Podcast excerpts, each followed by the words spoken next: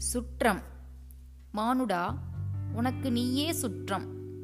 புற உலகில் உனக்கு சுற்றம் வேண்டுமென்று நீ ஏன் விரும்புகிறாய்? தக்க ஆதரவு வேண்டுமென்று மனிதன் புற உலகில் உள்ள மக்களின் உதவியை நட்பையும் நாடுகிறான். அதனால் அவன் பெரும் நலம் இரண்டாந்தரமானது.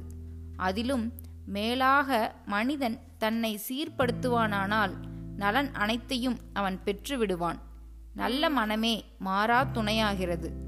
நல்ல மனமுடையார்க்கு புறவுலகெங்கும் துணை தானே வந்தமைகிறது. கவி தன்னால் தனை வெல்தகையார்க்கு தான் உறவாம்.